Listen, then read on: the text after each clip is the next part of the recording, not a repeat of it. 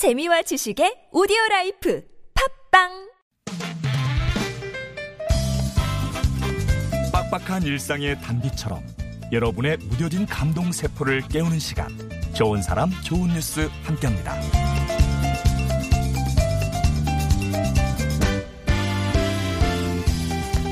우리가 흔히 기적이라 부르는 걸 눈으로 볼 수 있다면 이런 모습이 아닐까 싶은데요.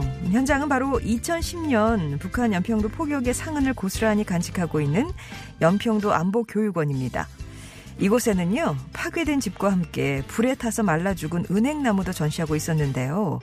바로 그 은행나무 뿌리 부근에서 최근에 새 잎이 나왔다고 해요. 나무가 죽은 지 무려 8년 만에 새 생명이 자라고 있었던 거죠. 더 놀라운 건 은행나무에 또 다른 생명이 둥지를 틀었다는 겁니다. 한 이름 모를 풀이 죽은 나무 틈새에서 새 삶을 시작한 건데요. 같은 식구는 아니지만 두 생명이 한 나무를 두고 동거를 시작한 형태입니다. 비록 자신은 고사목이 되었지만 죽어서도 소중한 생명을 탄생시키고 있었던 은행나무. 기적은 바로 이런 모습 아닐까요?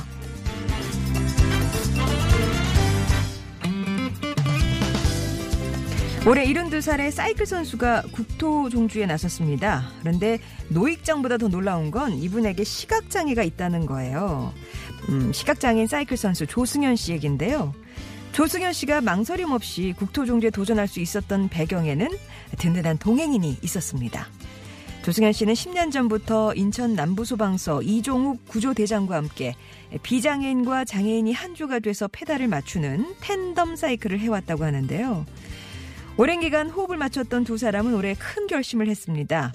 인천 아라뱃길에서 부산 낙동강 하구도까지 국토 종단에 도전하는 거였어요. 구불구불한 길을 따라 총 이동거리만 800km에 이르는 대장정이었는데요. 매일 10시간씩 꼬박 페달을 밟아야 하는 강행군이지만 시각장애인도 자전거로 달릴 수 있다는 걸 보여주기 위해서 이를 악물고 도전에 나섰다고 합니다. 하나 둘 하나 둘 호흡을 맞추며 힘껏 페달을 밟는 두 사람. 좋은 친구와 함께한다면 장애는 절대 장애가 되지 않을 겁니다. 지금까지 좋은 사람 좋은 뉴스였습니다.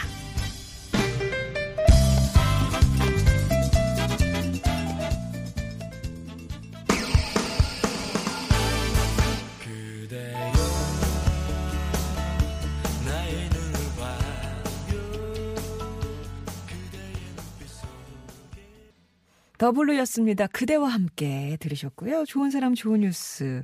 불에 타서 말라 죽었던 은행나무가 8년 만에 다시 생명을 틔운 이야기. 연평도 은행나무는 몸통은 아직 죽은 모습 그대로인데요. 껍질에도 화재로 생긴 그름이 아직도 남아있는데 뿌리에서는 이렇게 초록색 잎이 새로 나오고 있었어요. 참 신기하죠. 아직은 줄기와 잎이 많지는 않지만 이게 잘 보존하면 양이 늘어날 수 있다고도 하는데요.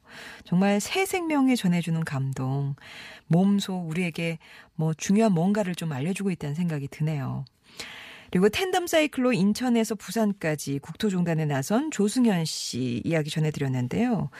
조승현 씨는 선천적으로 장애가 있었던 건 아니고요. 2001년에 포도막염으로 시력을 잃었다고 합니다. 근데 절망하지 않으셨어요. 장애인 재활을 돕는 단체를 결성해서 2003년부터 활동을 시작했는데 그중에 하나가 이 텐덤 사이클이었습니다. 이게 뭐냐면 누군가 방향을 잡아주는 파일럿 역할을 해주는 거예요. 이런 건 이제 비장애인이 해주시는 거겠죠. 그럼 장애인이 2인 1조가 돼서 사이클을 타는 건데요. 그러니까 파일럿 역할만 해주는 누군가가 있으면 장애인도 자전거를 탈 수 있다. 이런 걸 이제 보여주는 거죠. 알리고 싶었고. 근데 이렇게 파일럿 역할을 해주시는 분들이 많지는 않대요. 아직까지는. 그래도 고맙게 조승현 씨 옆에는 이종욱 씨가 있었고 이번에 이렇게 국토종단도 무사히 맞이할 수가 있었는데요. 72의 나이, 장애를 뛰어넘는 정말 멋진 도전이었습니다. 좋은 사람 좋은 뉴스, 우리 가슴을 따뜻하게 데워주는 그런 좋은 소식들 찾아서 전하고 있습니다. 여러분 주변에도 전하고 싶은 기분 좋은 그런 뉴스 있으시면 제보해 주세요. 50원의 유료 문자 메시지 우물정 0951번, 무료 모바일 메신저 카카오톡, TBS 앱 통해서 해주시면 이 시간 통해서 나누도록 하겠습니다.